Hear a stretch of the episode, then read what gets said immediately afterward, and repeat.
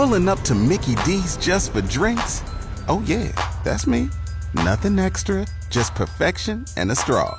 Coming in hot for the coldest cups on the block. Because there are drinks, then there are drinks from McDonald's. Mix things up with any size lemonade or sweet tea for $1.49. Perfect with our classic fries. Price and participation may vary, cannot be combined with any other offer. Ba da ba ba ba. South Texas Gardening with Bob Webster is on the air. Talk to Bob now. 210 599 5555. And it is a beautiful morning out there. Don't dial right this second, though. Uh, Bill, Greg, Vic, and George have already already grabbed the lines. Uh, start off with all the guys uh, this morning, but man, if you haven't been outside, you are missing the nicest part of the day. Another cool morning with low humidity, very very pleasant temperatures. What a gorgeous little stretch of weather this has been. Looks like it's going to continue for at least a few more days. And that's really good news if you're doing a little vegetable gardening, adding some flowers and color to your landscape, or gosh, just out shopping for some new houseplants to make the air inside your home cleaner. You know, the EPA has identified indoor air pollution as one of the top health threats in the country with our homes closed up so tightly and, uh, you know the all the all the outgassing of formaldehyde and benzene and things like that from the furniture and the particle board and the carpets and everything else. Uh, you know, plants do a better job, and this is from NASA, not from me, but from the space people. Say plants do a better job of cleaning and filtering the air than anything man can make. So maybe shopping for a few new house plants. Uh, anyway, just hope you're going to get out and enjoy this beautiful day, and let's find out what some other people are up to. Up first is Bill. Good morning, Bill. Good morning, Bob. Say, Morning, uh, sir. You know, the pipeline company is coming to my property, and what they did is uh, they piled up about a six foot high berms when they dug the right of way out or plowed the right of way out.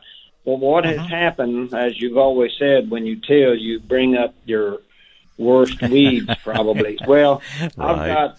I've, if it was marijuana, I'd be a millionaire overnight. But I've got cockleburs like crazy. I mean, you can't even see the dirt; they're just covered. Well, I've Right. called uh, the lawyer, and their representative is supposed to come out and uh, try to figure out how we're going to eradicate. Because you know, once those things have gone to seed, they'll be all over the rest of my pasture, and I'll be fighting them for years. Oh, especially if you have cattle or deer and things like that to spread them around. Uh, been there, done Yeah. that. So uh, I called my neighbor, uh, and he's not necessarily organic, but he recommended a racer if that's what they're going to use. I, you know, it's a small area. It's about 150 feet wide by like 90 or 100 feet long. And it's just contained in this one area. They fenced it off, of course, because it's part of their right of way.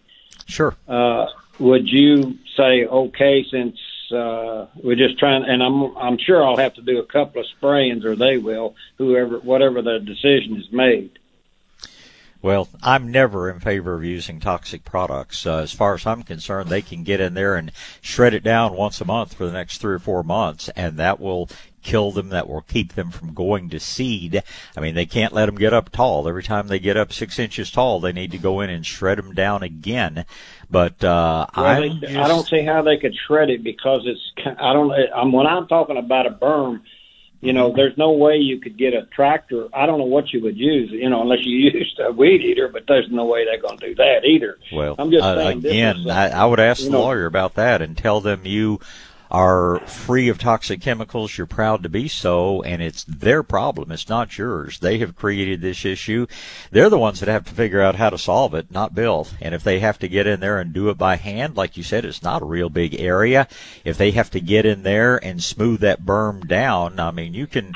When they built the the dam on my property, and that's a structure that's uh, over a thousand feet long and sixty feet high, uh, and they mowed the front and the back of that repeated times. And you know, they have these. If you've ever watched them on the highway, they have these uh, mowers that are on a mechanical arm. I don't know exactly. I'm sure there are much better ways to describe it, but it's like a it's a hydraulic system that reaches out and can go even on the steepest hillside. The the tractor mower portion drives up high, and uh, and this arm reaches over the edge and mows. And uh, like I say, they they have created this problem, and it's not your job to fix it for them. And um, I think you're in a pretty good position, uh, especially since you can tell them that you've not used toxic products on your property for several years and you don't want to start now. That's sure where I'd start. I mean, don't don't Okay. give in at the first meeting. I mean, you may you may end up having to allow them to do something you don't want to do, but I'm going to fight them tooth and nail the whole way because uh, I, you know, this eminent domain business, all this BS that they're, you know, putting out with a lot of our beautiful hill country property. If they're going to create a problem, by gosh, they're going to have to spend the money to fix it. And um, anyway, that's my two cents worth. Either that or orange oil and twenty percent vinegar. Yes, sir, and that will do it. And you know, it. Uh, I, I'm just when somebody creates a big problem, I'm not real sympathetic that they have to spend some money and some effort to fix it because they've come in and messed up my land, and um, I consider that to be, you know, the most precious resource in the world. So um, I'm not going to be ugly, but I'm going to be very, very firm with them. And um, and you know, you might even suggest to your neighbors that they do the same. Well, uh, now my question on gardening: uh, Why is it my cucumbers, and I think everybody has the same problem? You get hundreds of male blooms and hardly very few female blooms. It just seems like you know every time I'm looking, and my cucumbers hadn't started turning brown like I heard yesterday talking. Yep. But why is it that they put out so many male blooms so early and they don't get the females? I think it has to do with the cool nighttime temperatures. I can't really point to uh, you know a definitive study that says that, but I know during that week when we our night temperatures got up high, I started setting a few cucumbers, and now they are back to pretty much all male flowers, where we're getting these. Uh, Un, untypical, these unusual, Yeah. wonderfully cool mornings. I think you're going to see plenty of cucumber set when uh, the nighttime temperature low is more like the typical 75, 76 degrees. And uh, I mean, two days ago I had 53 at my house, and this morning it was in the very low 60s when I left. Yeah. And uh, and you know that's it's just what cucumbers do when the nights are cool. They somehow figure they're supposed to produce when it gets super warm, and um, you know, let's give it two or three weeks. I'll bet you're going to have more cucumbers than you know what to do with. Well, yeah. I, uh, one thing, you know, I, I don't know if anybody, if you've ever, but uh, uh, from the Arnoskys, I bought uh, a dasher cucumber, and it was just the tag said hybrid cucumber. Well, the hybrid cucumber, I picked one the other day, and it just reminded me of the kind you get at the store. Really slick skin. of course, it didn't have that uh, uh, wax on it, but I mean, it, Yeah. it looked just like the kind you buy at the store, and boy, it was crunchy. So, if anybody wants to try a new one other than Poinsett and Straight Eight, uh, I'd recommend those two. They're really good. Oh, listen, there, yeah, I, I'm sure that's a good cucumber. There are a number of good new cucumbers out there and some good old ones. I still like the Persian little fingers, but oh, I'm trying to remember the uh, name. There's so many of them out there, but there are a bunch of good, uh, good new cucumbers. And cucumbers are one where you're looking for flavor number one and you're looking for texture number two. And if they've got a, a good taste and good crunch to them, um, that's about all you can ask for. But uh, I I think you're going to see plenty of them coming on pretty soon. Yeah, my my wife's requirement is little seeds. She can't stand big seeds. Yeah. You know when you Yeah. get them too big. Uh, And and I know you said this here in several uh, shows. Uh, I planted uh, black-eyed peas, and one person said mine are yellow. Well, mine have been yellow for a while, and I know you said they'll eventually turn green. I've been putting uh, once a week uh, pasture row on them, but they still haven't. And I can't. You know, I went to uh, oh Ron Gummel's place, and they don't even carry green sand or magic sand anymore. They said they can't get it. So uh, anyway, They're just is that tell them to call Adams Supply. Nature's Creations packaging some very good green sand out there, and uh, it's true. Magic sand is gone. Went away with uh, when Ladybug went away, and the new owners of Ladybug have choose, chosen not to bring it back. I think it was coming out of New Jersey or somewhere, and they just mm. don't want to pay the freight to get it down here. But uh, mm. it's still out there, and I have to tell you, I've been uh, using something called azomite on an experimental basis, and I'm real pleased with what that has done in my garden this year. And um, that might be something. And again, you get three different forms of it. They can buy it through Adams Supply.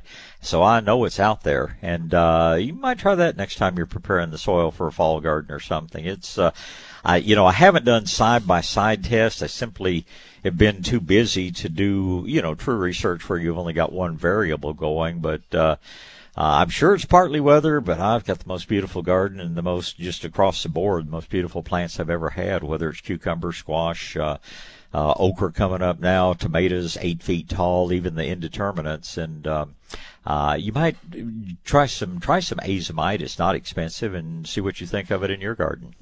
Does it come like in a forty pound bag?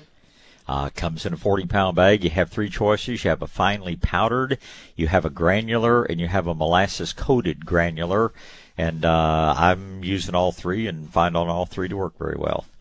Okay. Where I mean, will I have to buy that online or have to drive like to San Antonio? If you're at any feed store out there, you know, or nursery anywhere around, they probably buy Adams Wholesale is the uh, distributor Adams? of these products, okay. and uh, um, they can certainly buy from them. In fact, they probably already are. If not, they're they're not dealing with the best people around. Okay.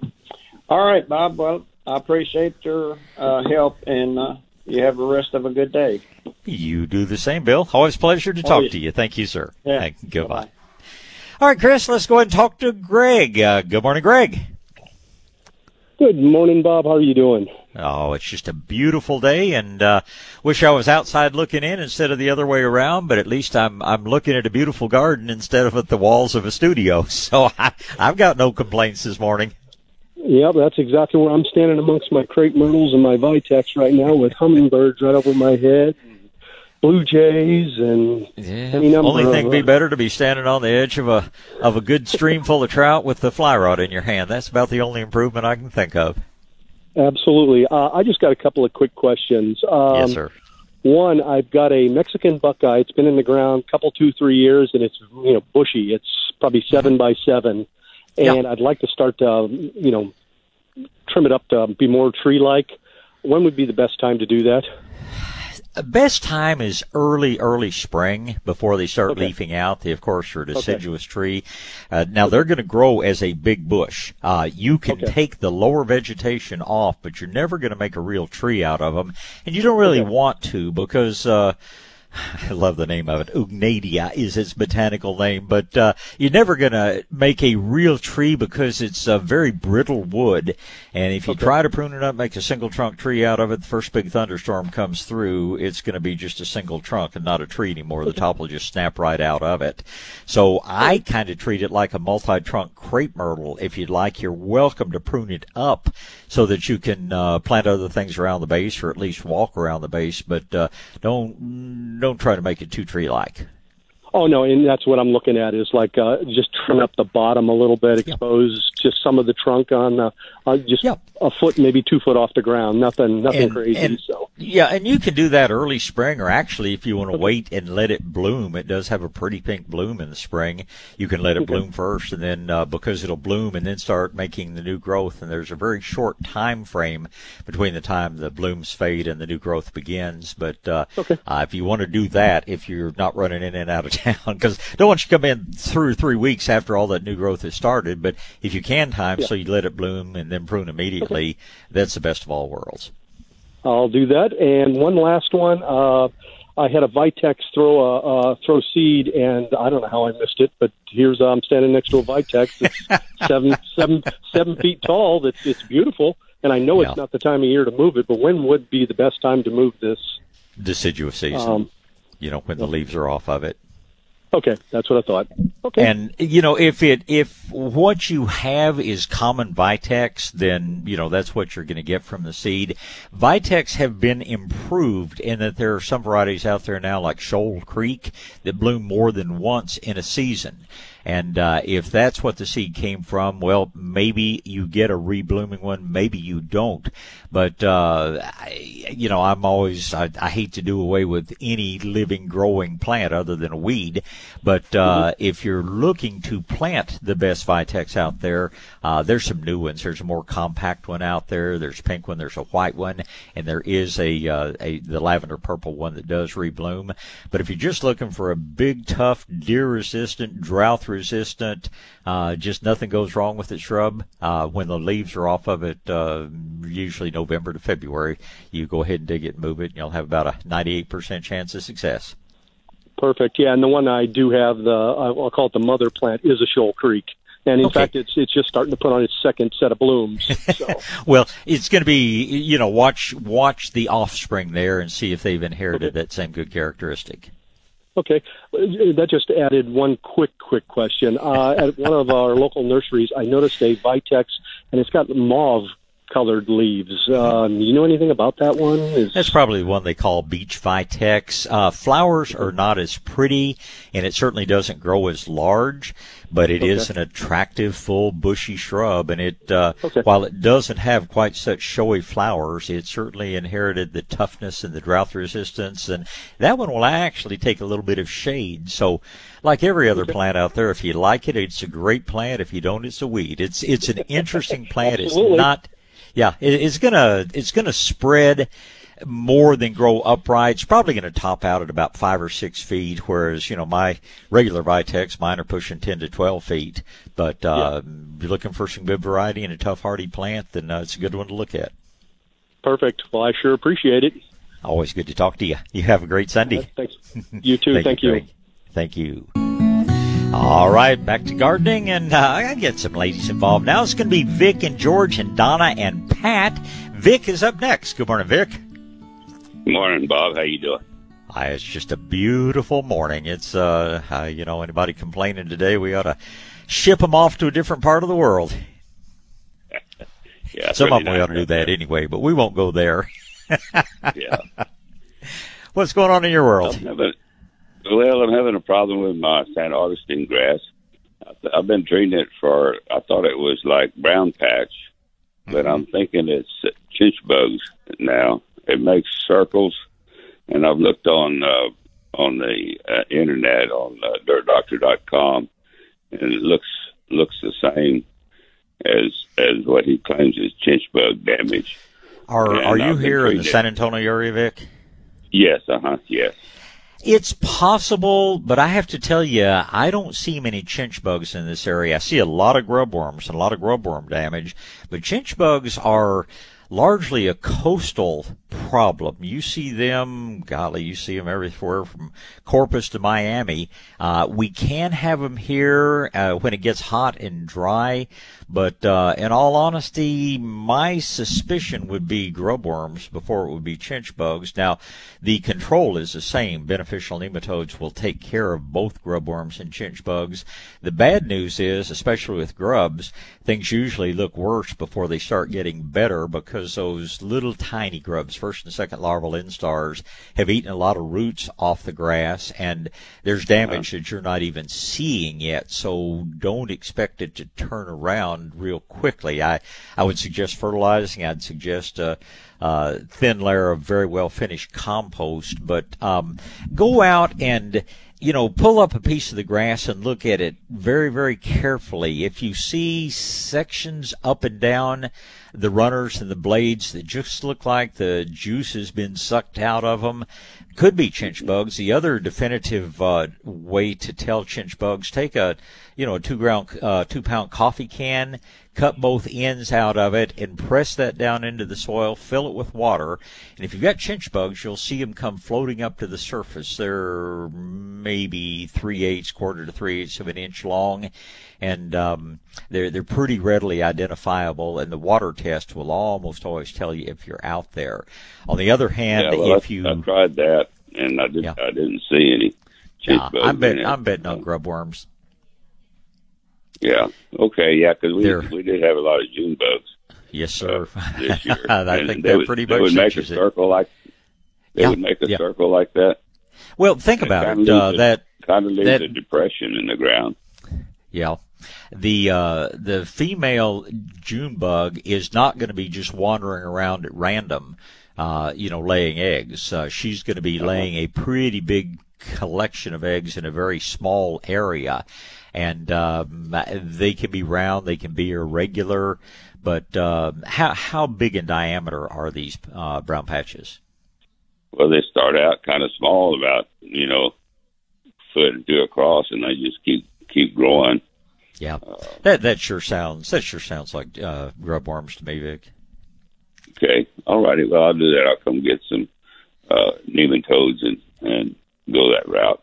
And, And if I do put, time, uh, if I do put compost in these areas, and and I know you can't buy real good finished compost. If, even if it burns the grass a little bit, it, it won't kill the grass, right? It'd oh be no, better no, it won't. It won't kill it. But Yeah. but what you're probably going to do is end up buying bagged compost. You're going to pay, Uh-huh. you know, per volume a little more for it, but you're not going to need much. And the stuff in the bags tends to be much more finished than the bulk product that you buy. And um, Uh-huh. I, you know, I, I just get on it when you can. And next year, now when you see those June bugs, think, hey, grubworms are coming, and put those nematodes out early, and we we'll have that conversation in March, and we won't be talking about dead grass in June. Yeah. Okay. All righty. Well, I appreciate all the help, and I'll Always give it good. try. Always good to talk to All you. Thank you, sir. All right. Goodbye. All right, let's go ahead and talk to George. Good morning, George. Good morning, Bob. How are you? I'm well, thank you. How about yourself? Oh, for an old man, I'm doing pretty good. Well, that's a that's a state of mind. You know, I have an idea. Anybody that's active in gardening and interested in what I'm talking about, you know, you may have a few years on you like me, but I'm I'm a long way from being old, and hope I stay that way. Uh, there's an old fellow wrote a wrote a hiking guide to the area that I love in Wyoming, and his comment was, uh, "We do not stop walking because we grow old. We grow old because we stop walking." So, anyway, how can I help you this morning? Well, a couple of dumb questions uh, on peaches. Uh, I pulled some peaches off the tree, which I hardly ever do. The family pulls with it, and I noticed that there were some black spots around on them, and I didn't know if that was something negative that the peaches shouldn't be eaten, or just disregard it and eat, or I, well, there's What? nothing on there that's going to be dangerous or pathogenic about some uh, some brown to black spots. It's probably a little bit of a fungus disease. Do you have any idea what the variety of peach is? no, I don't. Okay, well, Sam Houston, for instance, is very susceptible, you know, to that spotting. Uh, the John Fanick peach is pretty resistant to it, so it doesn't really surprise me. Um, you can always peel them if you want to, and uh, I think you're going to find that the damage is pretty much cosmetic on the surface. So. Uh, um, there, there's nothing there that's gonna that's gonna bother you. So as long as the flavor's there, as long as they don't, uh, you know, get brown and squishy underneath, which they probably won't, then uh, I would just go ahead and uh, pick them and enjoy them. Okay, and then one more question. I pulled, uh, and pulling some off to take to give to somebody. I noticed that that uh, uh, some of them had showed had ants when I pulled them off, and they were small, kind of red and black, if I remember right. Yeah, they're they're a form of carpenter ant, and they like uh, nice sweet peaches, just like you and I do. I remember probably one of my earliest memories in life was walking through my grandfather's peach orchard, and he would pick a peach off and put just gently lay it on the ground and roll it along with his foot for ten feet to get the ants off of it, and then he'd put it in the bucket. So uh, that's kind of common, and uh, they're just they're just going for a little bite of uh, you know good fresh peach. There's not really anything I necessarily spray. If you want to spray the trunk with a little bit of spinosad, a little bit of orange oil, certainly won't hurt anything. But those are not anything to be rushing around getting excited about. Right. Well, would just put a little tanglefoot or something like that on it? Be Yeah, that's fine.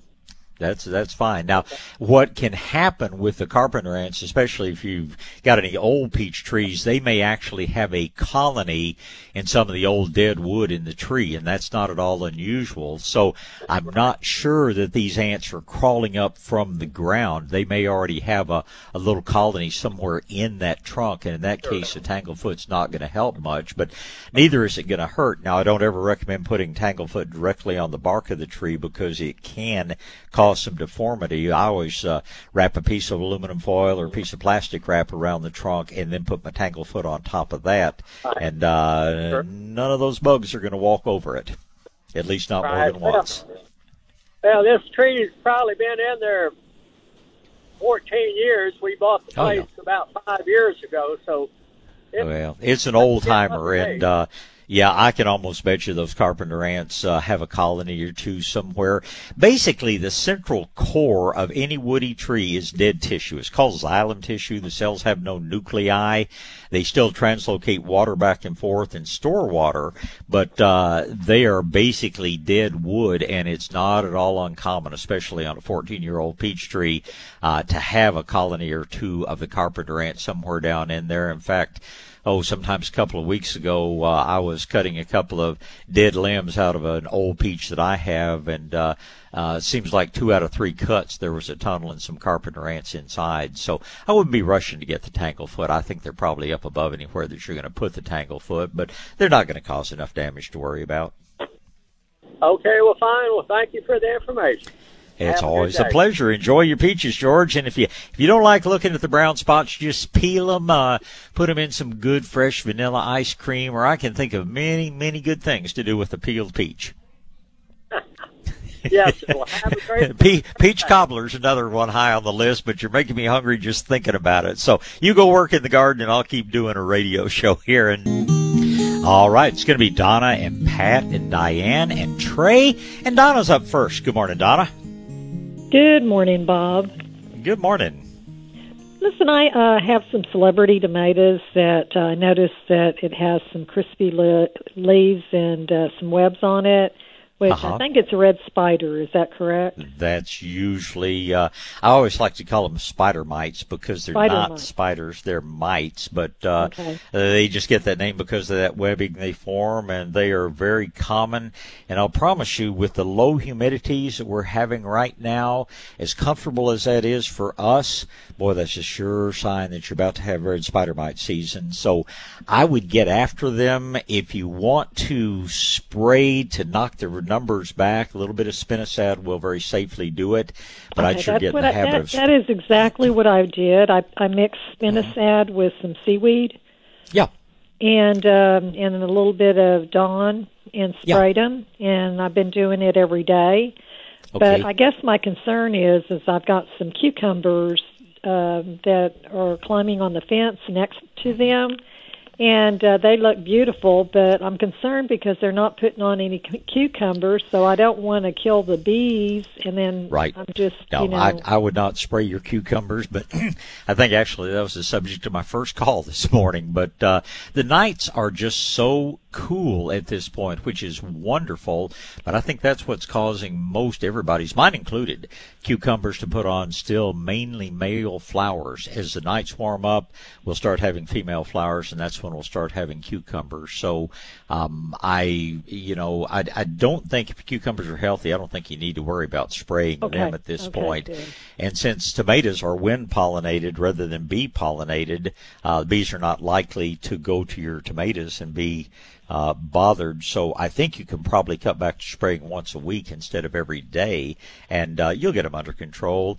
If you want to put just a very, very small amount of ammonia in with that spray, it'll dissolve those webs and things will look a lot better. But you know, not not a lot. You know, maybe a teaspoon per gallon.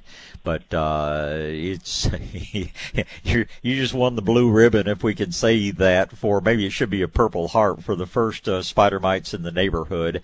Uh, but they're coming, and when we have this wonderful dry air, that's what spider mites absolutely love. So I'm sure I'll be getting lots of calls about that over the next few weeks.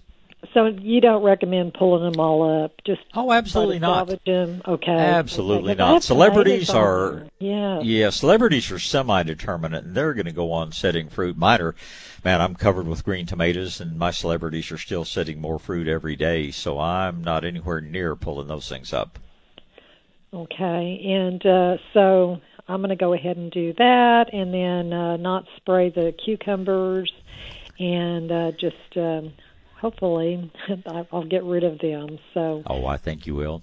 Oh, and if you're gosh. looking for okay. something else to do, plant a fresh crop of uh, bush beans. My first uh, plants are about to play out. My second set are up and almost to blooming size. You can plant some more squash if you like. If you like okay, okra, good. it's yeah, certainly time to get okra in the ground uh, if you like okra. If you haven't done so already, I, I can find you plenty of things to do out in the garden other than pulling up good tomatoes. Okay, well, good. I'm going to plant some more squash. The squash uh, borers got the ones I had, which you know I just I keep I'm persistent about it, trying to keep them going. And I guess this time I'm going to go uh, try to inject them with some of the spinosad. Sure works for me. Okay. All right. Well, thank you very much, Bob. Have a terrific rest of your day. You do the same, Donna. It's good to talk to you. Thanks. Uh, bye bye. All right, let's talk to Pat. Good morning, Pat. Good morning. Good morning. Good I have morning. two questions. Okay.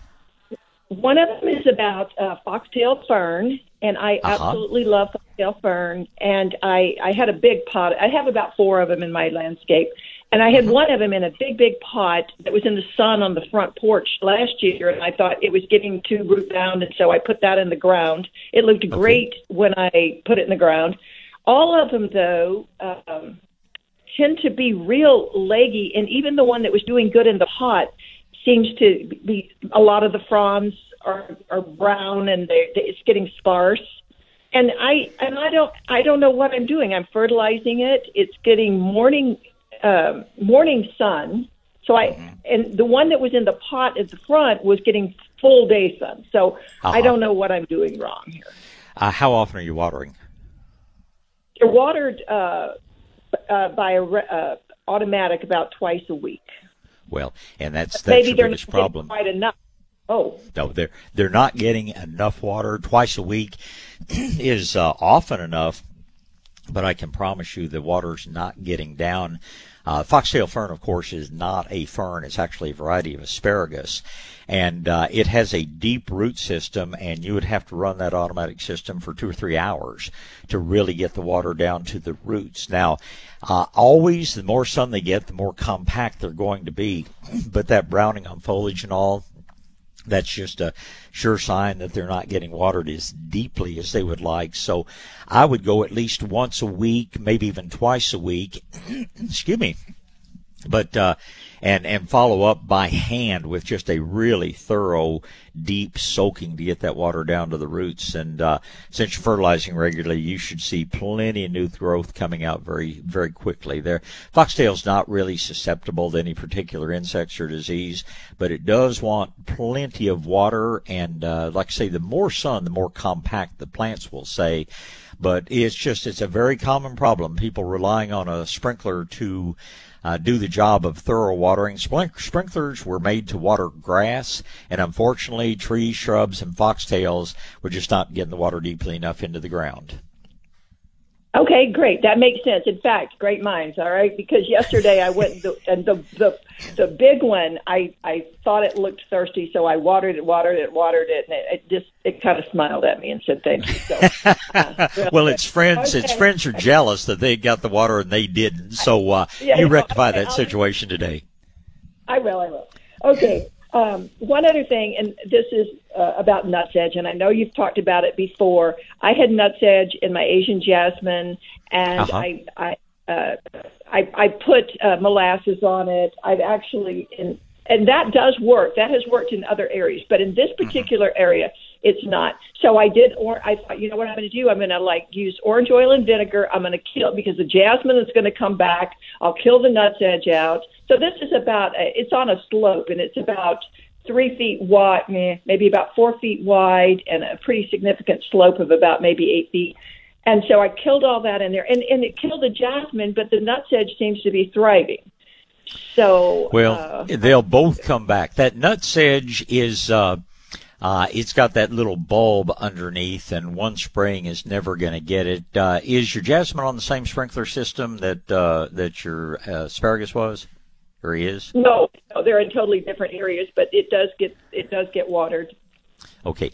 Well, increase the the length of time that the sprinkler runs in that area, but decrease the frequency. Nutsedge, nutsedge would love to be a swamp plant. It loves it. The more water it gets, the happier it's going to be.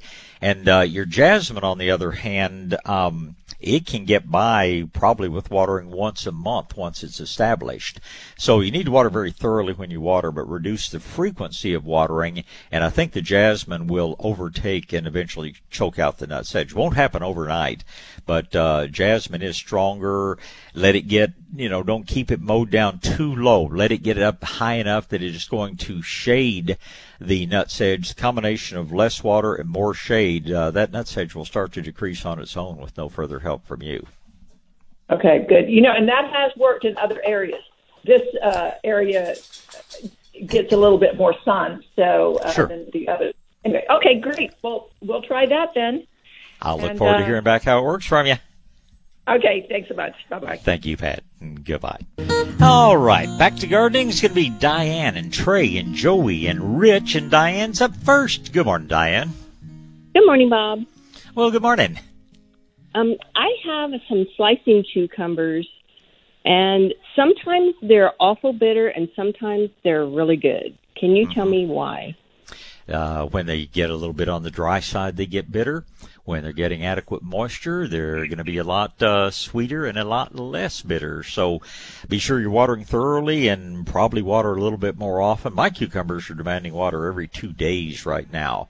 Uh, but if they, once they're established, they, the plants will survive getting a little bit dry, but boy, sure get lots, uh, lots more bitterness in the cucumber. A little bit of it is variety, but most of it is just uh, not as much water as they'd really like. Okay. Which and all the if I problems pick are them that too- easy to solve. if I pick them too early, will they be bitter? Um, that really doesn't have a lot to do with it. Okay, so just water them more. Just water them very thoroughly.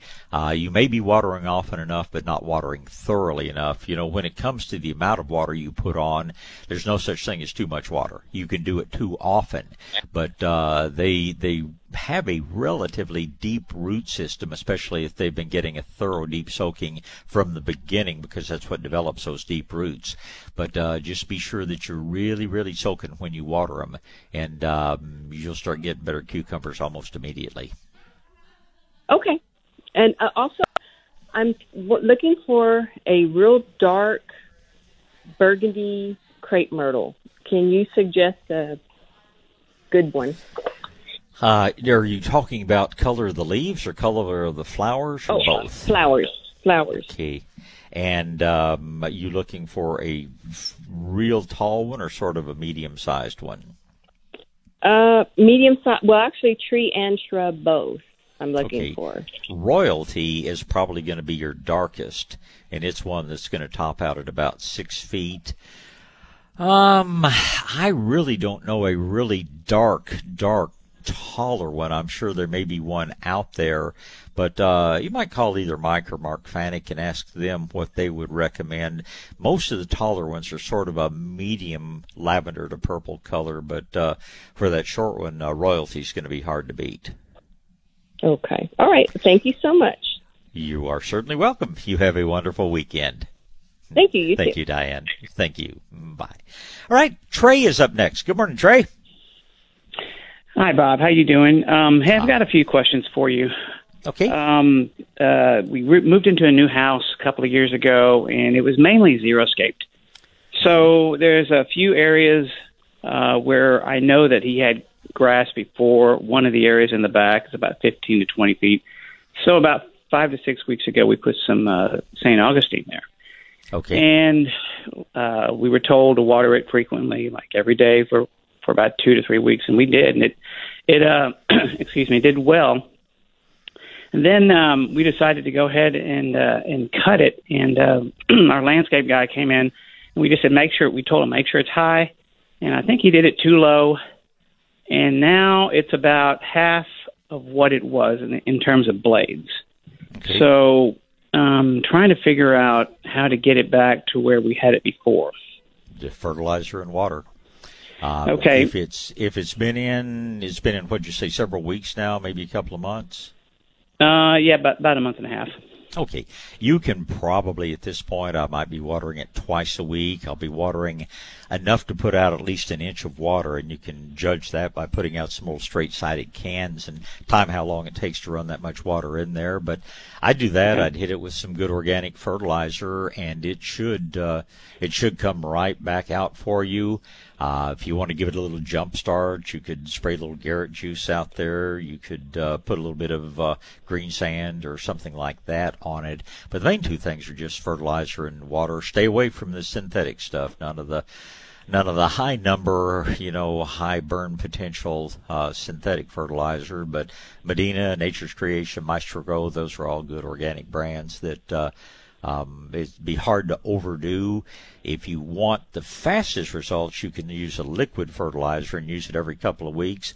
Otherwise, I just you know put the granules on and you're set for at least a couple of months. But at this point, um, he might be looking for a new yard man if somebody can't understand something as simple as cut it high, but continue to cut it high because it needs those green blades to uh, right. um, really make all the sugars it needs to get a good root system. And uh, St. Augustine actually uses less water when it's tall than it does when it's short. Gotcha.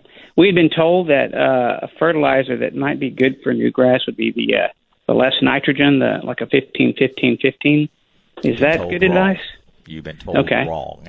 And uh, Uh, it's the source of nitrogen, and anything that has a number that's very high is going to be a synthetic nitrogen, which is going to be what we call an anion, which does not bind to the soil, and your plants probably get about 10% of the nutrition.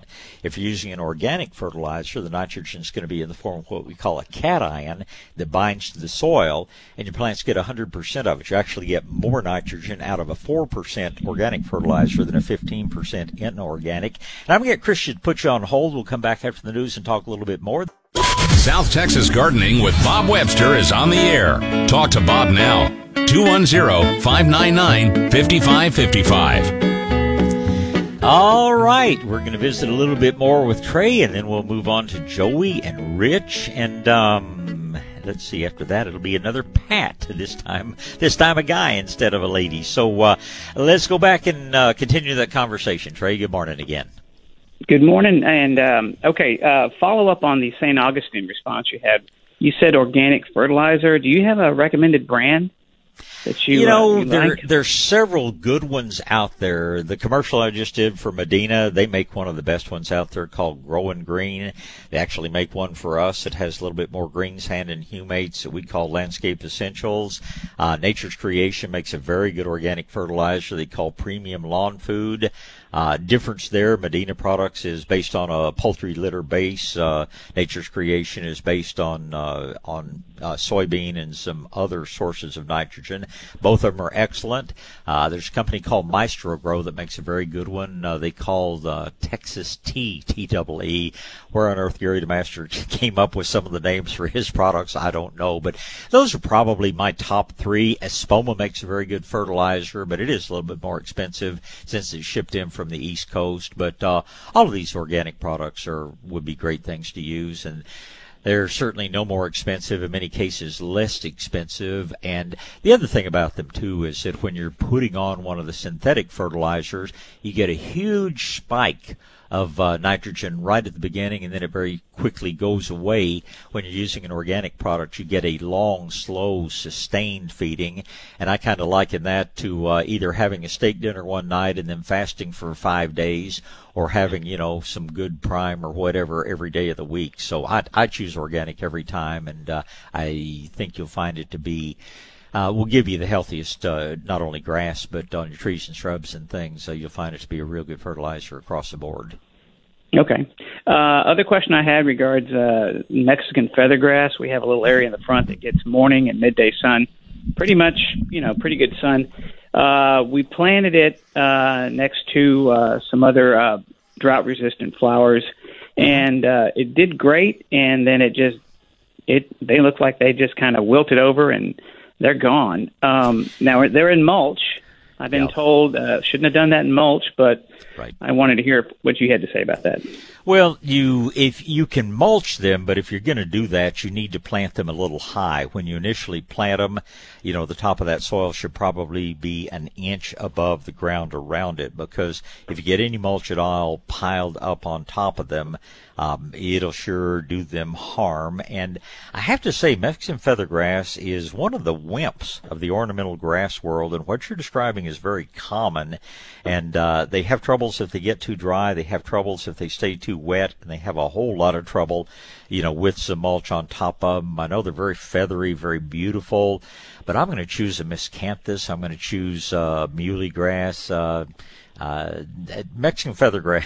It's just a lot of people like it, but there's sure some others uh, that are a lot easier to grow and establish. But I think your your main problem probably centers around too much mulch on the top of it.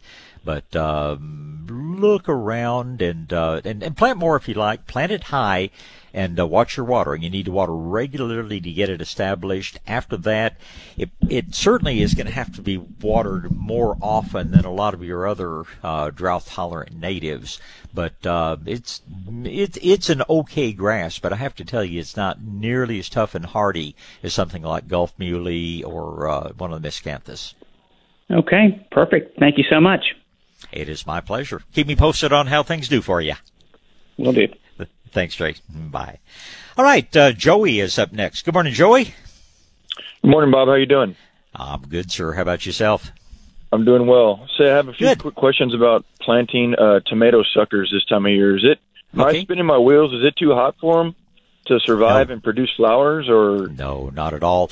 But uh, you have to realize that um, your large fruited tomatoes are not going to set fruit. They're going to bloom, but you're not going to get any tomatoes, and you're wasting your time with this stuff called blossom set. But uh, your tomatoes, your large fruited tomatoes, are not going to start setting fruit again until the nights cool down. So I typically wait until mid to late July before I start setting out more of the big fruited tomatoes. They can certainly take the heat. Um, I will tell you that when I plant midsummer, I usually plant in an area that has a thin shade cloth, uh, about 30% shade over it, and they seem to take off a little bit faster.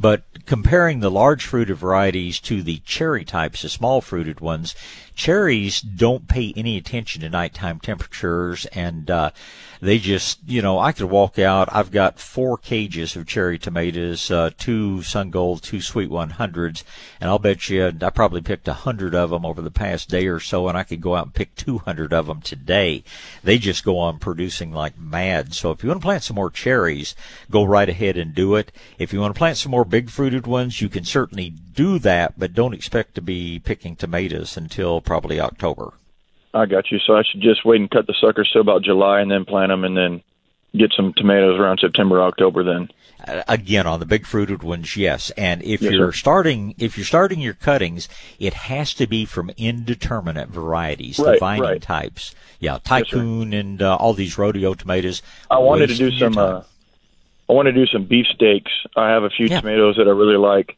and um, I like the size, but I just wanted to know if it was going to be too hot or not. I have some indeterminate cherry tomatoes. I could, um, so I guess I could get some suckers from them and keep those going year round. Then Absolutely. Well, it's as long as they don't freeze. But Right, uh, right, right. no, no tomato stands up to the you know real, real chilly weather. But no, uh, cherries are like a giant vine. I've been told. I don't remember seeing it, but they say if you drive up the road on the Big Island of Hawaii up toward the volcanoes, supposedly somewhere along there, there's a cherry tomato that's two miles long.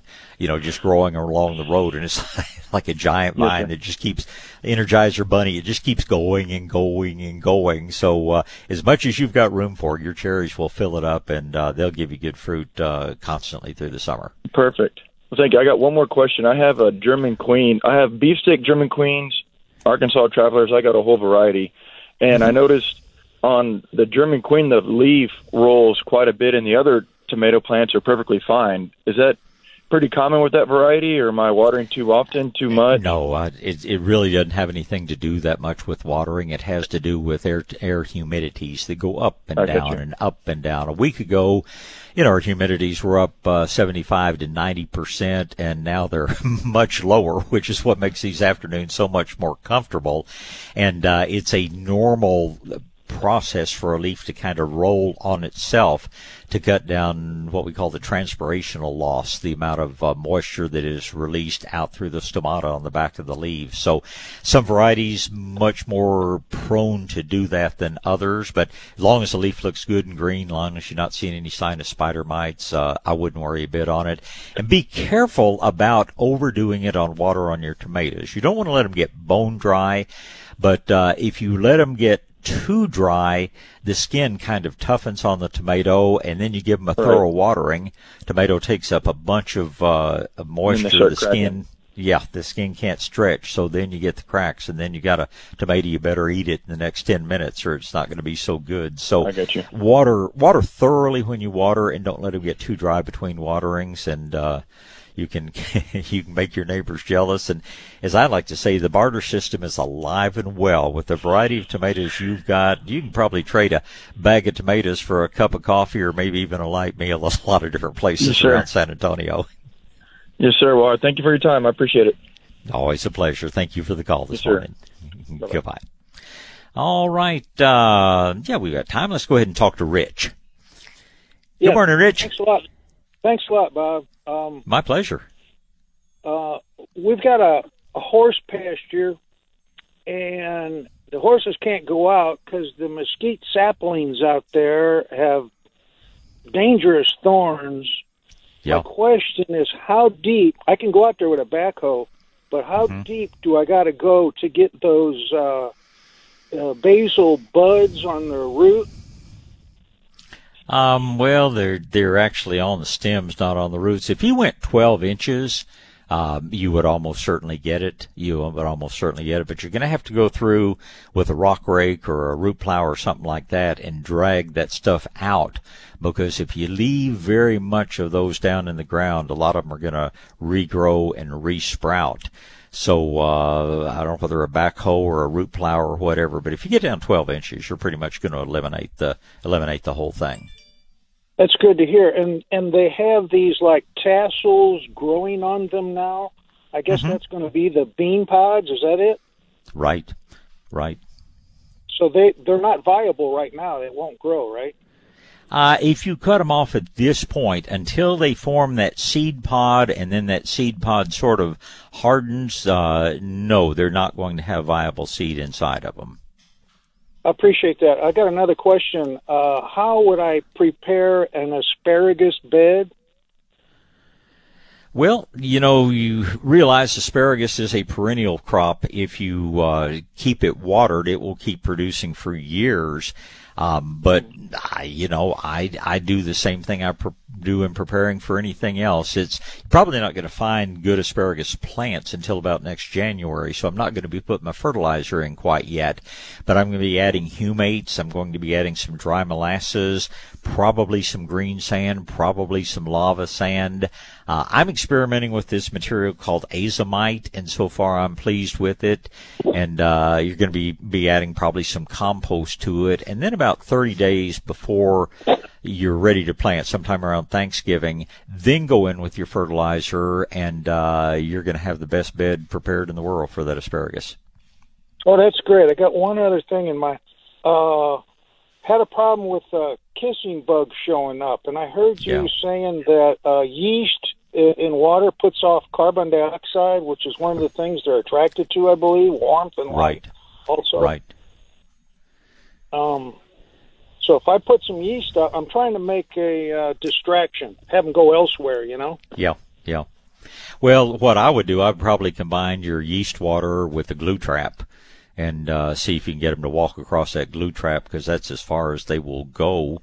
Uh, I'll tell you what I do, uh, living in a 110 year old house.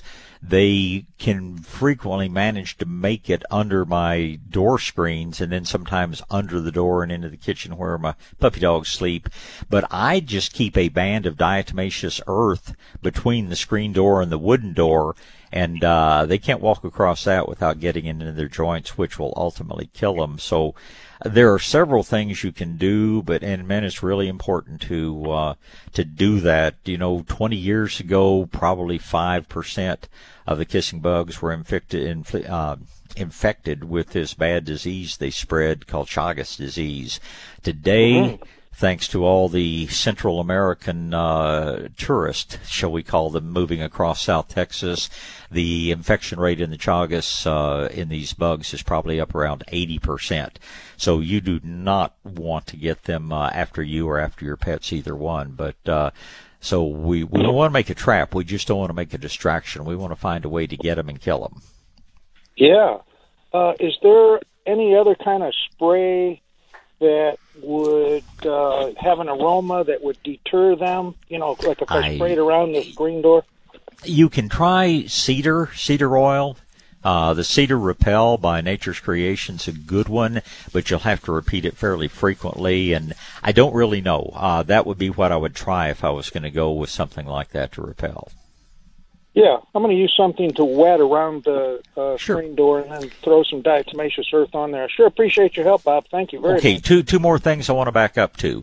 I would put out some beneficial nematodes because uh, I think that while they are down close to soil level, the beneficial nematodes will kill the kissing bugs. And back to the mesquite. If you have any other pastures or where you have some mesquite, uh, leave them alone because you know the the problem is the big old mesquite trees they actually put out something through their roots. It's called allelopathy and they put out something through their roots that keeps new mesquites from sprouting. So if you've got a pasture full of big old mature mesquite trees you're probably never going to have any more. But when we go in and cut down those big trees then we get what you've got which is that low spiny dangerously thorny mesquite and a lot of mm-hmm. ranchers have learned to their chagrin that taking out the big old mesquites was one of the worst things they ever did. So keep that in mind if you're clearing any more of your pastures. Yes, sir. My question is uh, along the fence line, we've got a couple of mid-sized mesquites. I think they're past the stage of making all the thorns, uh-huh. but should they be taken out? And do you have to dig deeper for one that's well, they're 12 to 15 feet tall? No, you'd still if you went down a foot. Uh, two things I will tell you. The there's if you and this is not worth it for one or two trees, but the company that I talk about that's called the Cedar Eater of Texas, they have a machine it's called a grubber that they bring in that actually latches onto the trunk of that tree and rips it out of the ground, roots and all and uh, unfortunately doesn't work with that you know second growth thorny little brushy mesquite. But if you ever got a, a, a number, and it's a it's fair sized machine, and it costs them some money to move it around, so uh, it's not worth doing it for just a handful of trees. But if you want somebody to come in and uh, eliminate those mesquites, the cedar eater does a whole lot more than just cedar.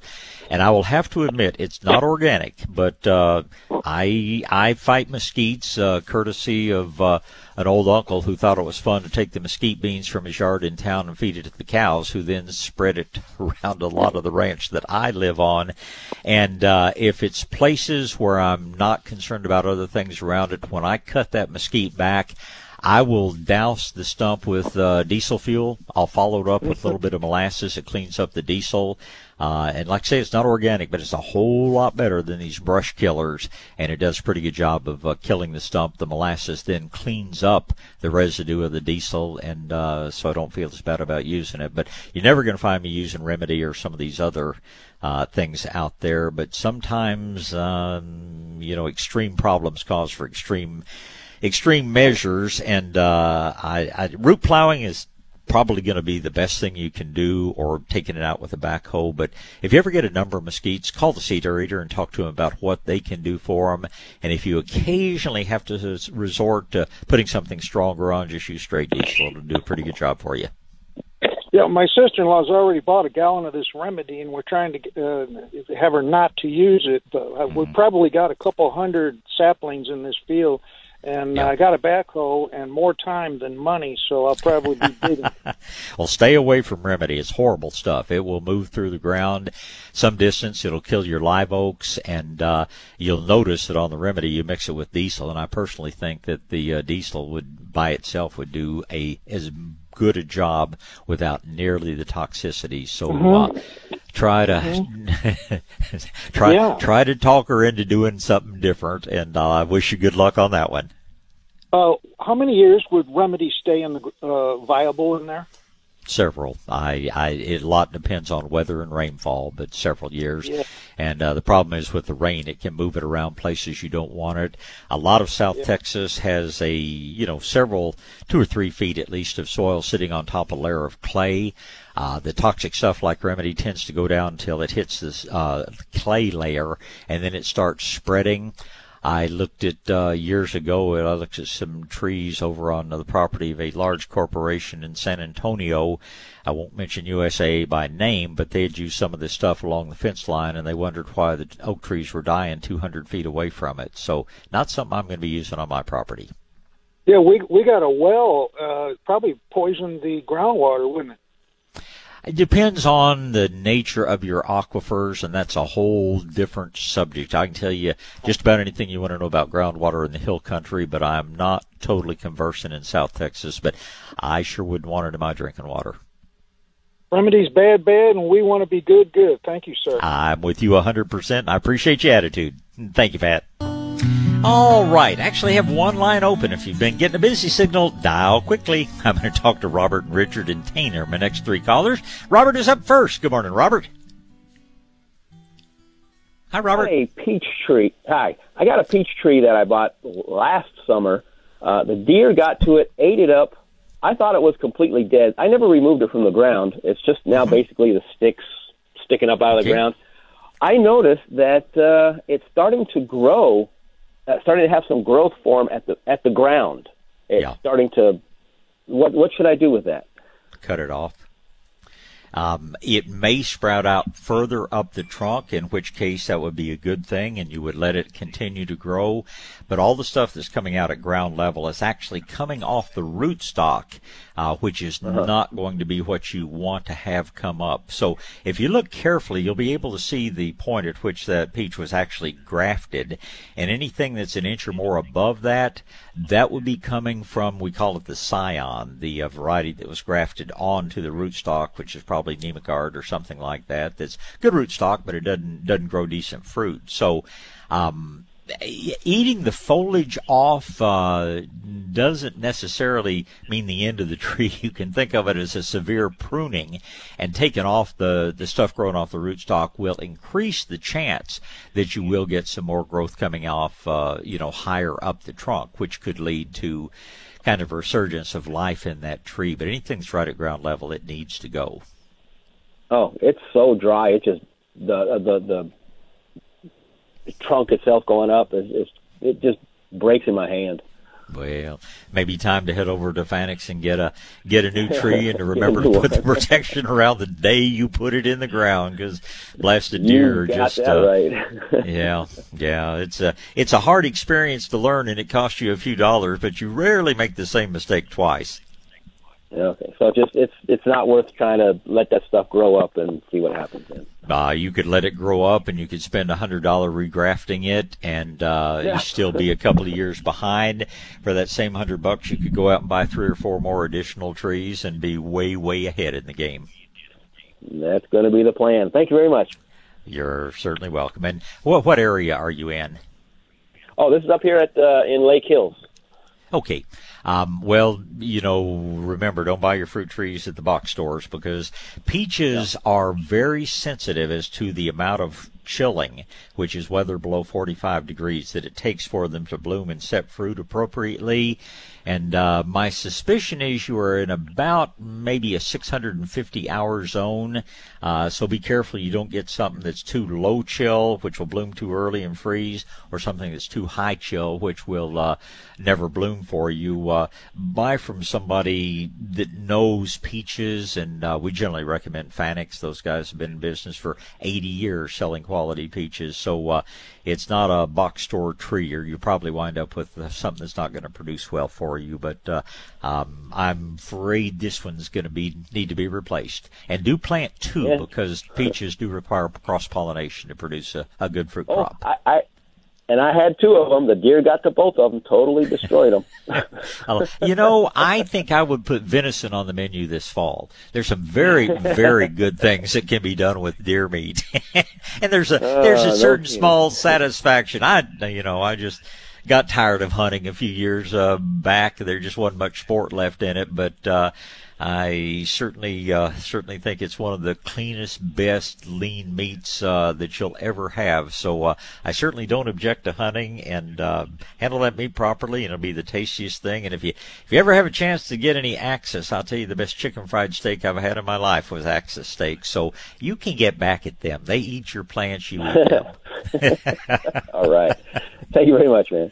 Hey, it's my pleasure. Thank you, sir. Goodbye. Uh, let's talk to Richard next. Good morning, Richard. Hi, Richard. Yeah, just fine. Yes, can you hear me? Oh, Yes, sir. Um, okay, I have a zoysia yard, and uh, I thought it was doing really well. All of a sudden, I started seeing these really dry-looking patches, and I thought it was still getting a lot of water, but uh, these patches seem to keep growing. So I come to the conclusion. I guess I have brown patch. Does that sound? Does that sound logical to you at this time right now? Which which uh, variety of zoysia is it? Is it Jamur?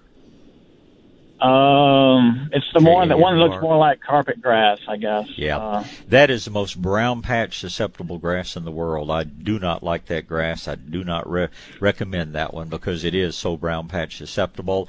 Chances are the weather's going to control brown patch for you because brown patch is uh, a disease of cooler nights and warmer days. If you want to go ahead and put some cornmeal on, this will grow the trichoderma. This will uh, um, this will help you get past it more quickly. But uh, boy, if you ever plant any more uh, zoysia, plant emerald, plant El Toro. There's some good zoysias out there, but in my opinion, Jamur is not one of them. So don't plant any more of it. But yeah, it probably is brown patch. Uh, I'd do some cornmeal, but I would also uh, put on some good fertilizer. Uh, certainly organic only because synthetic fertilizers tend to encourage brown patch and um, I just call it a lesson learned. And uh, uh, since much- you have how thick do you, how thick do you put the um, uh, cornmeal on? I Just I Probably just have a about- spreader. Is that a, uh, set your spreader about one third open, about the same uh, same way you'd put out your fertilizer. And since you have had brown patch this year, do it preemptively. Put some brown patch or put some uh, cornmeal out to stop the brown patch about late September, early October next year, and hopefully you can stop it before it ever gets started. okay? All right, all right. Well, I appreciate it. Thanks much. South Texas Gardening with Bob Webster. News Talk 550 KTSA and FM 1071. All right. Well, and you know, Chris and I just we do this back and forth uh, through texting and talking. Uh, he's telling me we have two open lines, and actually, our only two holding callers are Tana and Kay. So if you've been getting busy signal, be a real good time to dial 210-599-5555. And in the meantime, he will push a button at the studio, and I'll say good morning, Tana. Hey, good morning, sir. Good morning. Okay, two subjects cactus pads and tomatoes. That's Uh, uh, distantly related things. If I if I remember correctly, to get rid of cactus pads easily, you break them off, stack them, and pour diesel on them. No, no, no. Cactus pads, you can uh, you need to break them free from the soil, and you do Uh-huh. pile them. But what you put on them is molasses. Uh, Molasses? They will rot. Yeah, they will rot away. They will turn to mush very, very quickly. And cacti do not resprout from the roots. But if you leave the pads lying around, every single pad will make a you know will make a new plant. But as long as you break them free at, at ground level, then uh, you are rid of the base plant, so to speak, and molasses. Uh, and I dilute it, oh, pretty much like half and half with water because you want to put it on pretty pretty strong, but it will just turn that cactus to mush and it'll it'll go away. Okay, good deal.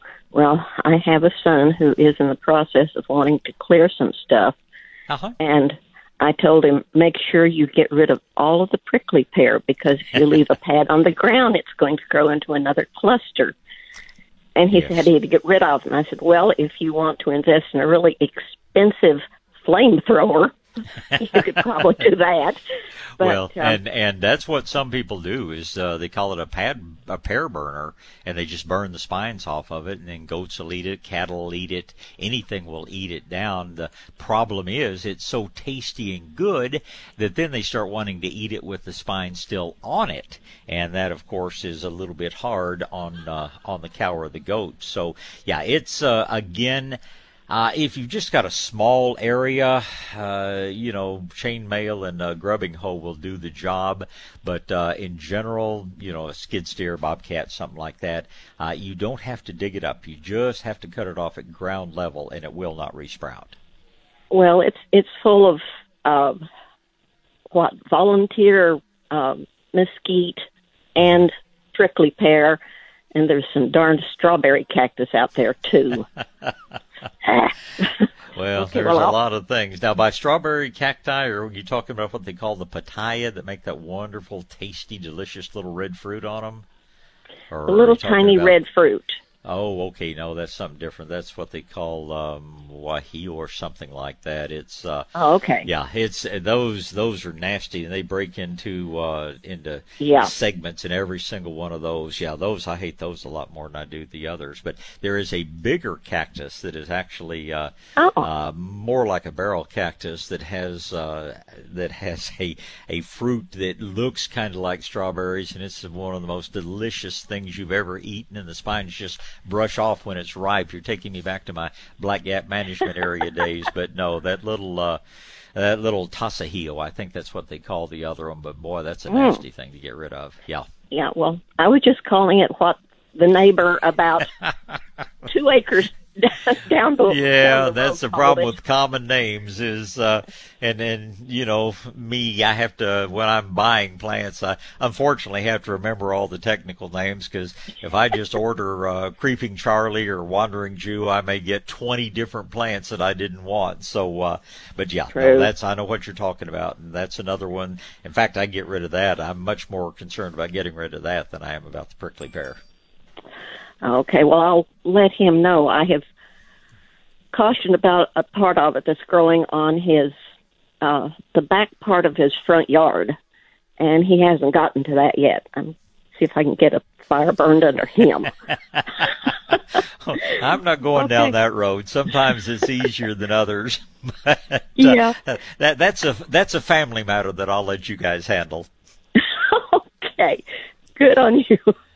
So, um, my okay, when I moved back out here, when I moved out here, I planted a bur oak and some Montezuma's, um, oh, the the white oak, Monterey cypress, Monterey not Monterey cypress, oak. Monterey oak, Yeah. and um, some, you know, a couple of others. But Mm-hmm. now, uh, I have encroaching shade, so I was thinking about um, container grown tomatoes. Uh huh. What variety, other than patio, would you recommend for container grown? Well, I think the I think the container is more important than the tomato, and that means big. And because I'd be getting, you know, talk to your rancher friends and get one of those molasses tubs or something like that. And when you're doing that, you plant the same varieties that you plant in the ground. I'm I'm not real fond of any of these little short determinate tomatoes because I don't like to eat tomatoes one at a time. I like to, you know, almost make your mouth raw eating tomatoes. And uh, so I'd just be looking for bigger containers, and then I'd plant all the ones that you normally put in the ground. And uh, uh, you know, depending on the variety, you can put as many as three plants to uh, one big container, and uh, you grow beautiful ones. You may have to get up on a step ladder to pick the fruit, but uh, um, I, I think you're much better doing that than going with smaller containers and little dwarf varieties. Well, the the problem is I would have to move it. Uh, So I thought five gallon. Would that be large enough for a tomato? Uh, eh, very minimal, and you're not going to get much other than patios, or there are a couple other little small ones. But again, um, okay, so I, yeah, I'm looking at drawing 15, board. yeah, 15 gallon minimum, whiskey barrel size better, molasses tub size better, and uh, get uh, get that young man to build you or go out and in effect uh, you know just make a little square trolley that you can put your bigger container on top of uh, that you can roll it around i mean they make things you move pianos with uh, and i would be i would be much more comfortable with you getting a bigger pot and having a mechanical way to move it. Because uh, I know as much as you love tomatoes and as much as you love gardening, you're going to get very frustrated trying to grow good tomatoes in something as small as a five gallon container. Okay, well, I thank you for the recommendations and suggestions. well, it is always a pleasure talking to you, Dana. Let me know what you decide on. Okay, bye. All right, back to gardening and uh, back to the phone lines. It's going to be Kay and let's see, it's going to be yeah, Kay and Pam and Paul will be my next three callers. Good morning, Kay. Good morning. Good morning. Hey, I had a big tree taken down, and the tree cutters gouged out and rutted my yard, as well as my neighbors. So, do I fill those ruts in with compost? I don't think compost is really going to do the job because compost is going to rot away over time. I'd want something that actually has a little bit of uh, soil to it. I'd be looking for garden soil or something like that. I would get a good pasteurized material that is weed free. But uh, if those ruts are two inches deep, yeah, compost would do the job for you. If they're much deeper than that, I think garden soil would be a better choice. So something like I know Top Shelf has garden soil, right? Mm-hmm. So does Nature's Creation, and uh, but uh, in both you know both cases, it's it's a good quality material. And how how big an area we're talking? How much rutting did they do? Uh, well, it's mainly uh, has to do with mowing, like he's in his 80s, so you don't want him bumping across this. And it's I, I would have to not. get um several bags, like maybe ten bags or Yeah. six bags or something like that. Well, I would express my dissatisfaction with the tree trimmer and tell him that he can bring me some bags. Specify that you want Nature's Creation or Ladybug, whichever one. But I'd start out asking somebody else to foot the bill. But uh, yeah, he he's already said that he'd be glad to bring me dirt, if, but I would pay for it. So I'm not. I don't want him back on my property. I Um, certainly sympathize with that, but no, it's not going to take that much. And if you want to extend it a little bit, you can take one of the garden soils and mix a bit of compost with it. But compost alone, I don't think is going to give you a long-term solution to the problem. Okay. So you wouldn't get any like cheap dirt from just uh the lumber yard or something, right? Um, I always worry about weeds. And uh, my old friend Alton Grimm used to tell me, he said, I would worry about any plain dirt that didn't have some weeds in it. And, uh, um, Oh, you know, ways, if, if I were, yeah, if I were looking to save, um, you know, save on it, and uh, uh, especially if you have a friend with a pickup truck, you can go somewhere like Stone and Soil Depot, and I think they will still let you fill your own containers. You can take a couple of 15 gallon buckets out there and uh, fill them with soil and and haul them yourself, and you know that that's very very little money and. Um, and certainly a much better quality soil if you get something like their garden soil. But but price it out again. You can buy a foot, foot and a half cubic uh, bags, and uh, I think it's well, I can't see your yard, but it's, you're not going to have to have a whole lot uh, to get this level enough for somebody to mow comfortably. All right. Okay. Thank you so much. That's my pleasure. Thank you for the call. Okay, I appreciate it. Okay. Uh, next up's going to be Pam. Good morning, Pam, and then Paul. Good morning, Pam. Good morning, Bob. How are you today? Ah, it's just a beautiful day out there. Anybody complaining about this day needs to go somewhere else. I completely agree. I just had a long way away. yeah. yes, for, you're right. Uh, I just had a quick question. I had uh, uh, several flower beds full of begonias that were gorgeous before the hailstorm a couple weeks ago, Mm-hmm. um, know and the they kind of got yeah they got kind of uh, traumatized, sliced. Uh, so my question is. Is do I cut those down and let them recover? Will they recover? What is your suggestion? Do I just take them out and replant something else? Well, it kind of depends on how severe the damage was. Here at the nursery, we just gotten, um, you know, uh, several flats of begonias, and what we had to do was just go through and pick out the plants that still had, you know, some good stems and leaves on them, and then the rest of them had to go into the dumpster. Um, if I would, you know, you you can't cut them back to nothing and expect them to come back. If they have as much as a third of the plant left, if they still have some good leaves on it, uh, there's a good chance that they will regrow and fill in very nicely with just a little bit of good organic fertilizer. But if uh, you know the plant's 80% gone and the remaining stem is broken or cracked, uh, you probably will need to to simply replace them. But uh, you just since it's been a couple of weeks, it's pretty g- easy to tell now which ones are badly damaged and which ones, in fact, they ought to be starting to put on some new growth already.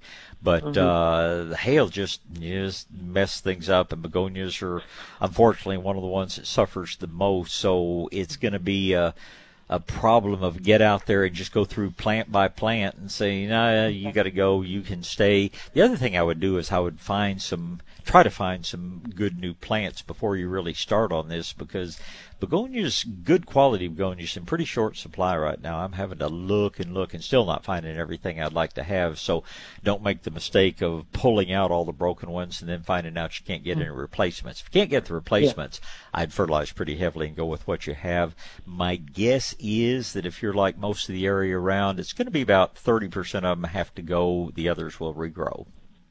Okay, very good. Well, I bought the original ones from you at, at a Shades of Green, so they were very healthy. We, we appreciate that, and we we have some, but come check and see if uh, the colors are there because I just refuse to buy junk, and right now it's it's getting tougher and tougher to find really good quality plants because it's been such a busy year and the growers by now. Usually they're cutting way back on what they produce. And our business at least is still going gangbusters. And I drive usually several hundred miles a week out on the road looking at plants to bring in here. So hope we have what you need if you need more but even more I hope that you find they're not as bad as you think and uh, that they do. Because if they have the roots established begonias will regrow quickly. At this point I'd probably be going with a liquid HastaGro plant fertilizer or something like that, uh, as opposed to dry, because the liquids are always faster acting. And uh, remember, they still have a pretty good root system, and if they have much in the way of foliage left on them at all, they have the potential to regrow quickly. Excellent. Can you tell me again the name of the liquid that you just mentioned? The one we use on just about everything is HastaGro Plant. It's by HastaGro. Medina. Okay. Medina makes one called HastaGro Plant and HastaGro Lawn. The lawn is for grass only.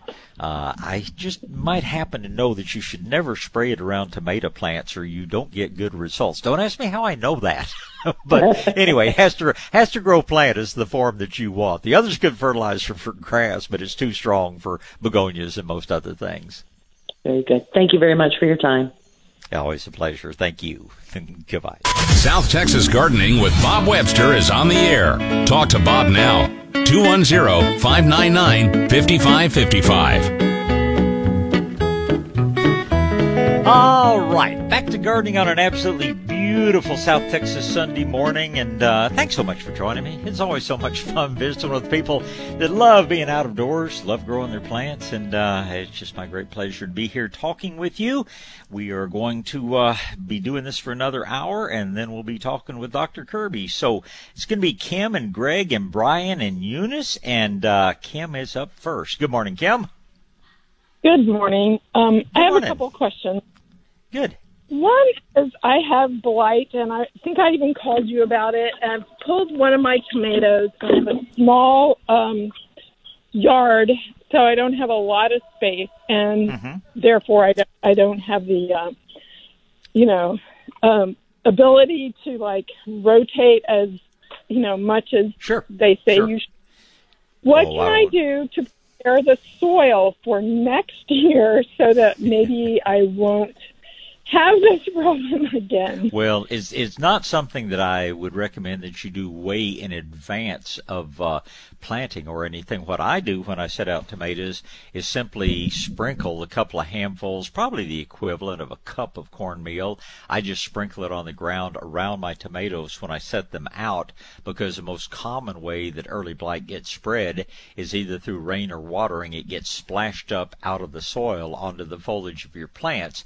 The cornmeal, of course, is, not the cornmeal that's magical, but the cornmeal grows a beneficial fungus called trichoderma, which in turn will destroy destroy the uh, early blight spores in the soil and will normally take care of an early blight infection on your plants. So for now, I would, uh, and if your plants, if you have any good healthy green growth up on top, soak some whole ground cornmeal in water and use that to spray the plants. And lots of times you can arrest and stop that early blight. But what I do okay. to minimize it, and I think we all get a little bit of it, but to minimize it, just uh, be sure you get that, get it down on the surface of the soil at the time you're planting your plants. Okay. Um, so it wouldn't help to to to put that down now so that it wasn't even in the soil when I planted. Well, it would help, but I would not tell you that it's totally necessary. And if I put it down now, I would definitely do it again, you know, at planting time because these spores also float through the air. They get transferred around on the feet of everything from lizards to larger creatures. So eliminating from your soil now does not mean that it'll be totally gone next year or next season. Uh, we'll be planting fall tomatoes here in about another month. But uh, it wouldn't hurt to do it now, but I would certainly do it again whenever you set out your next crop of tomatoes.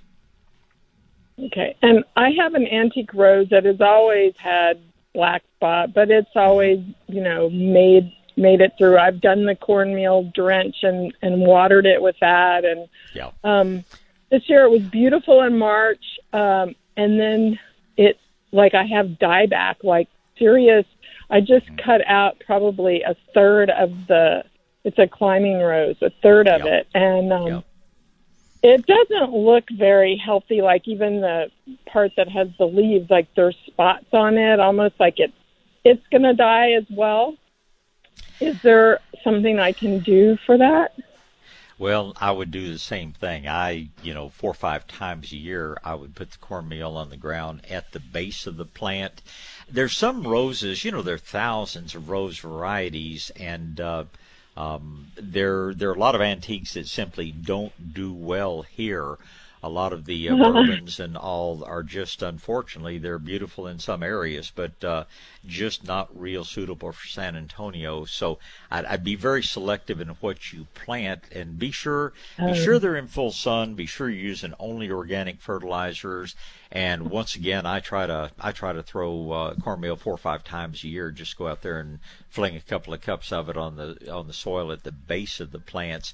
But uh, there are some that just are inherently susceptible to it, and uh, uh, it's best just to just to stay away from them and I know the the folks over at the Antique Rose Emporium can point you in the right direction there. They grow some varieties that I would choose not to grow in the hill country, but they sell over such a large area, uh, you know, that they may right. be just because you get it from them doesn't necessarily mean it's going to be the best rose in Austin for you.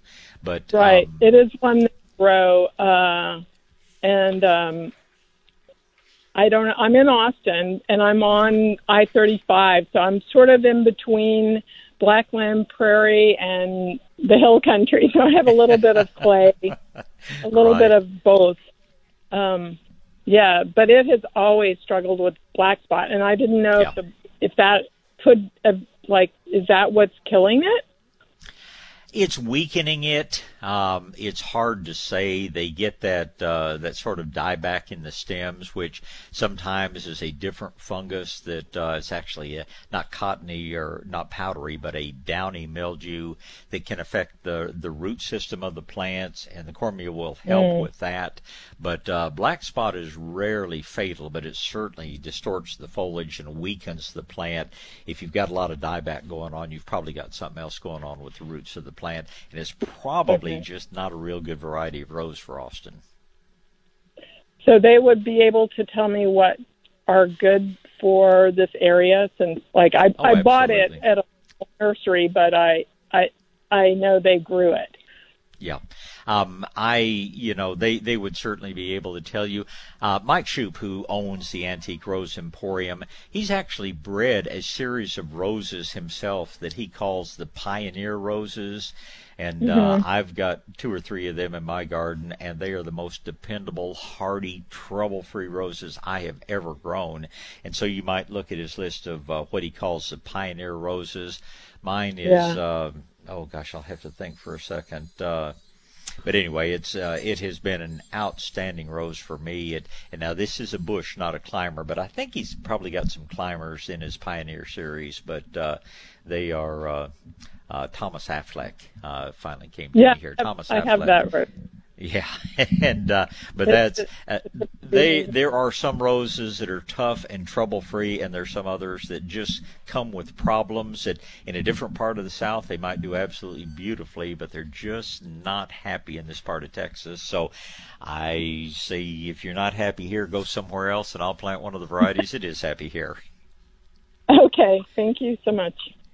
Always a pleasure, Kim. Good to talk to you. And uh, do you know? Do go ahead and get ready. I hate to see you say wait till next year because typically we can grow some really good tomatoes in the fall. So uh, plan on getting some planted uh, late July, probably about the time that you can plant, uh, get a good crop of both cherries and big fruited ones. So let me know how you do with them. Okay, great. Thank you. My pleasure. Thank you. All right, uh, let's talk next to, uh, I believe Greg is up next. Uh, let's talk to Greg. How are you this morning, sir? I'm great. Hey, so I've got about a three month old St. Augustine lawn, full sun. Uh, parts of it are growing wonderfully. Other parts are staying green but not actively growing. And I've had some people come out and they say the soil is just ultra compacted and it's pretty darn hard. Uh, I've aerated. I've thrown down compost. I've HastaGro down Medina Plus. Not having any luck. What would you suggest? Shady, shady area or sunny area? No, full sun. Okay. Um, and do you water by hand with the sprinkler system? How's your watering done? Sprinkler. Okay. I would first of all, if you haven't already done this, put out some little shallow uh, containers, run that system, and see how even your coverage is. Uh, a lot of sprinkler systems, you'll find that in the space of 10 feet, when that sprinkler system runs, it's putting down an inch of water in one area and a quarter of an inch in another area. So I, I'm always suspicious that the areas that are not growing as well, even though the sprinkler runs, they're not getting as much moisture. So that's where I would start. Now, did you roll the grass when you put it down? They did not. Okay. See, this is one of the biggest mistakes out there because when you're rolling the grass, you're not trying to level it, but you're pressing the air pockets out between the new sod and the soil underneath. And if there's even a small air pocket left under there, it'll take a lot longer for the roots to get established on that. And sometimes you'll actually end up with some pieces of sod that die completely because those roots just don't go through down through that little airspace. It's uh, too late to to roll at this point, but it may be that that is what's responsible for the fact, and quite likely is what's responsible for the fact that some areas are taking off and growing better than others. And at this point, you need to apply that stuff called patience, which is extremely hard when you're trying to get a beautiful new area of grass growing. But I suspect that has a lot to do with that. I would check to be sure you're getting watered evenly, but sounds like you're doing everything else right now. I think mechanical aeration is a waste of time, uh, but uh, because you get basically the same effect when you're putting down the compost when you're using organic fertilizers without nearly the physical disruption. But um, you've done both. You fertilized. Uh, check your watering. I think you're doing everything right. But my suspicion is that some of the areas are just having to struggle a little bit more to get their roots established because there were little air pockets between the new sod and the soil underneath. So your soil will soften naturally over time. But good St. Augustine can grow in black clay, which just gets hard as a rock when it dries out. So I doubt if the soil's really the problem. I think you- you'll overcome it pretty well without doing any more than you're doing now. But if you ever plant uh-huh. more grass, absolutely insist on rolling it. Okay, one one real quick thing. Other areas that are growing well, are, it's not emerald green. It's it's a pale green to almost a yellow. Do you recommend ironite or what do you recommend? No, ironite's made from uh, mine tailings, which is pretty nasty stuff. Um, uh, I would use if you want to use the the lack of dark green can be lack of nitrogen, lack of iron, lack of magnesium. I would put out some green sand. Um, I would you know, fertilize. Uh, I'd, I'd put down some dry granular fertilizer like Medina's Growing Green or Nature's Creations uh, Premium Lawn Food, and uh, then I would probably follow it up with uh, some sort of liquid fertilizer as well. But again, some of this coloration can be from uh, just the roots getting a little bit slower to get established. So uh, six weeks from now, I think things are going to look very different. So the has to grow lawn spray, that's good. Uh, that's fine. It's uh, pretty strong. Be sure if I'm using HastaGro lawn, I'm going to put that down, and in this case, I'm going to follow up with some additional water on top of it. Gotcha. Okie dokie. Well, thanks. Report back to me how it does. I really look forward to hearing from you. Okay. All right, sir. Thank you so much. All right, back to gardening and back to the phone lines. Going to be Brian and Eunice and Mike and Howard, and Brian is next. Good morning, Brian. Hey, good morning, Bob. Been a while since I've talked to you. Come on down down to Magnolia, where I live now. Got a question about planting hydrangeas. I rescued a couple from the grocery store the other day. okay. They're not looking too good, but wanted to get your uh, your take. Well, they're never going to look like they do in San Francisco or in uh, you know Alabama or somewhere like that. But there and realize there's several kinds of hydrangeas, and anybody who's out there thinking about purchasing hydrangeas. There are some of them, they're not as showy of what is what you have gotten that are called the oak leaf hydrangeas that are actually very good plants for this area. The floral hydrangea, hydrangeas like you have rescued, uh, they are among the showiest, prettiest things you would ever plant, but the two things that they require, well, three things they require, shade, rich soil, and copious amounts of water. They're going to take they're going to have to be watered three times as often as probably everything else in your landscape. You're going to want to work a lot of compost in when you plant them, and little morning sun is fine, but absolutely no hot afternoon sun. Now, if you're able to follow those three things, uh, they're going to give you some of the showiest flowers you've ever seen. They're always going to be white or pink to a sort of a rosy color. Had somebody in the nursery yesterday wanting those blue hydrangeas like they'd seen somewhere. In our alkaline soils, that's just not going to happen. But the pinks and whites, uh, with adequate water, with good soil, um, they'll make an, an absolutely beautiful uh, low shrub for you. They're going to freeze back partially in the winter months, and uh, uh, hopefully, people are going to think that they've been transported uh, into the deep south or something when they see them. But but those three things: shade, rich soil, copious watering, and, and fertilizing as well, and you'll do just fine with them. All right. Number two, I heard a complaint. I just want to make a comment of somebody cutting down uh, cacti, um, the prickly mm-hmm. pears. If if my memory serves me correctly, if my mouth is is also correct, that's just uh, uh, you know you could be saying if you go with a knife, uh, you got some onions and garlic, and about an hour's time you, you got nopales, and that's an excellent excellent use of those, uh, those cacti that are unwanted. Oh yeah, the nopales are. Uh, are are absolutely delicious. I've even had a uh, cactus margarita or two in my life, which was quite tasty. But uh, the farmer or rancher that's wanting to turn his goats and cattle and horses out onto those things don't seem to be nearly as tolerant of. Uh, that, but again, you're talking to a guy who spent parts of three summers in a wildlife management area, and uh, we we all became sticker pickers periodically, chasing stuff through the cacti. But they're like everything else out there; they have their place, and uh, if they're not where you want them, they're a weed. And I just want people to deal with that with the least toxic method possible. But I'm with you, Nopales, and uh, there's some good things about cactus as well. Absolutely, Bob. Last thing, uh, how often do you t- change out your orchid soil, or how how often do I need to be doing that? On most of the orchids that I grow are epiphytes, uh, mainly Cattleyas, Dendrobiums, Vandas, things like that. The Vandas I don't have in soil at all. They're just growing in teakwood baskets.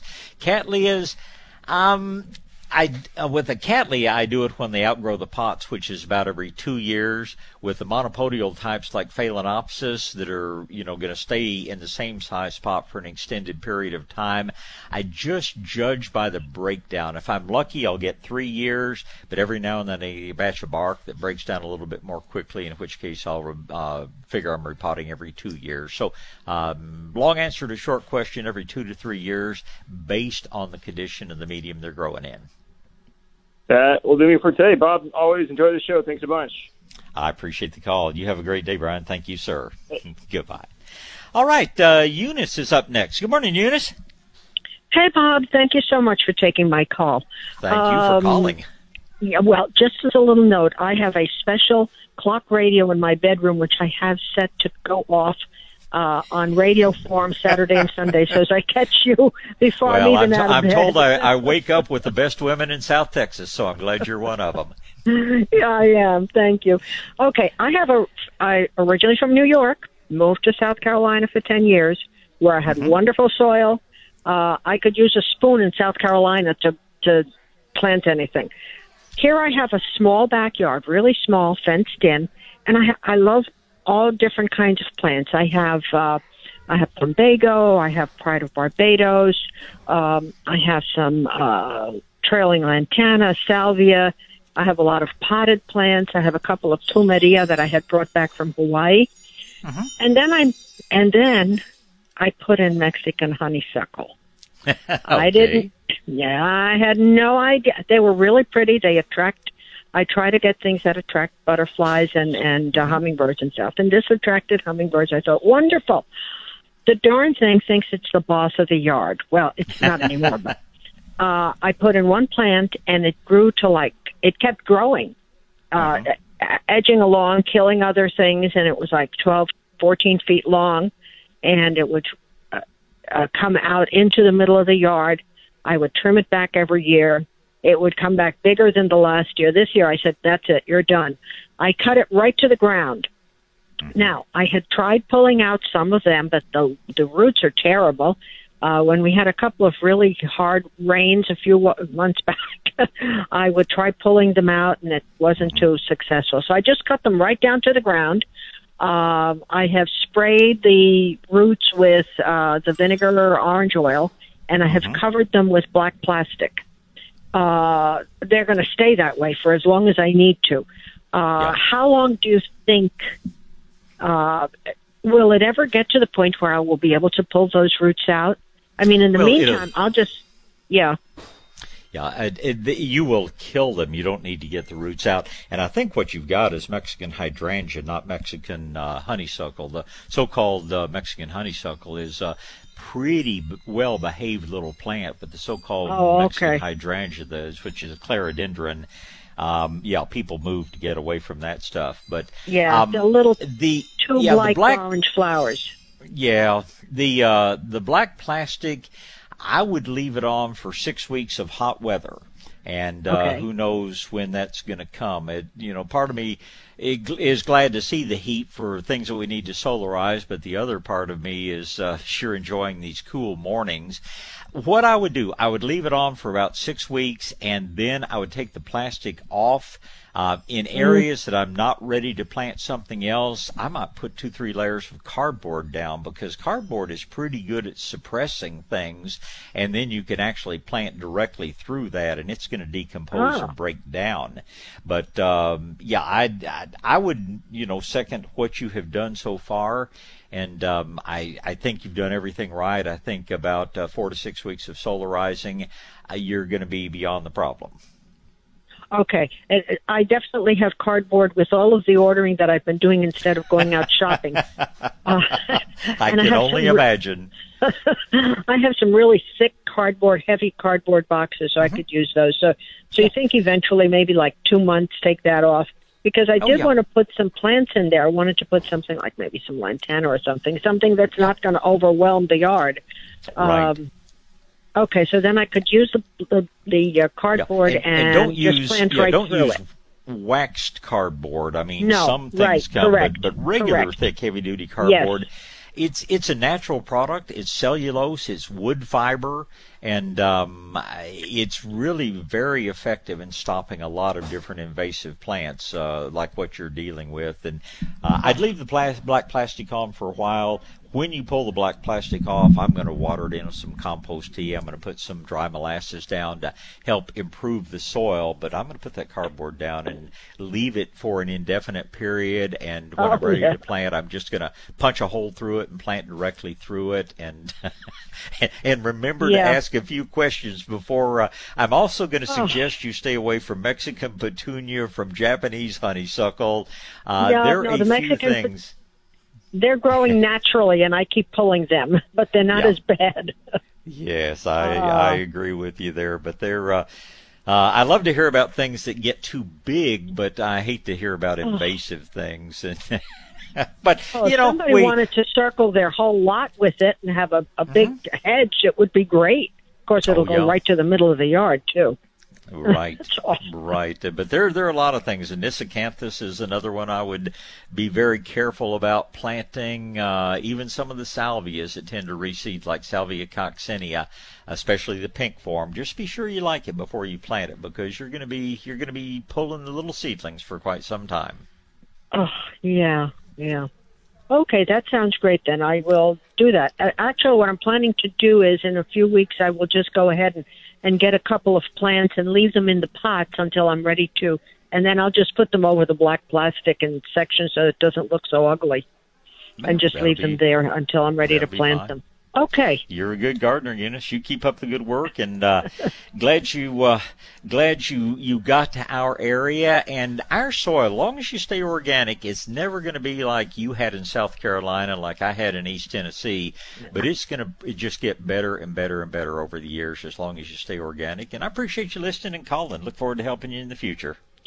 Thank you so much, and keep up the wonderful work that you do for us. well, it is my great pleasure, and I thank you.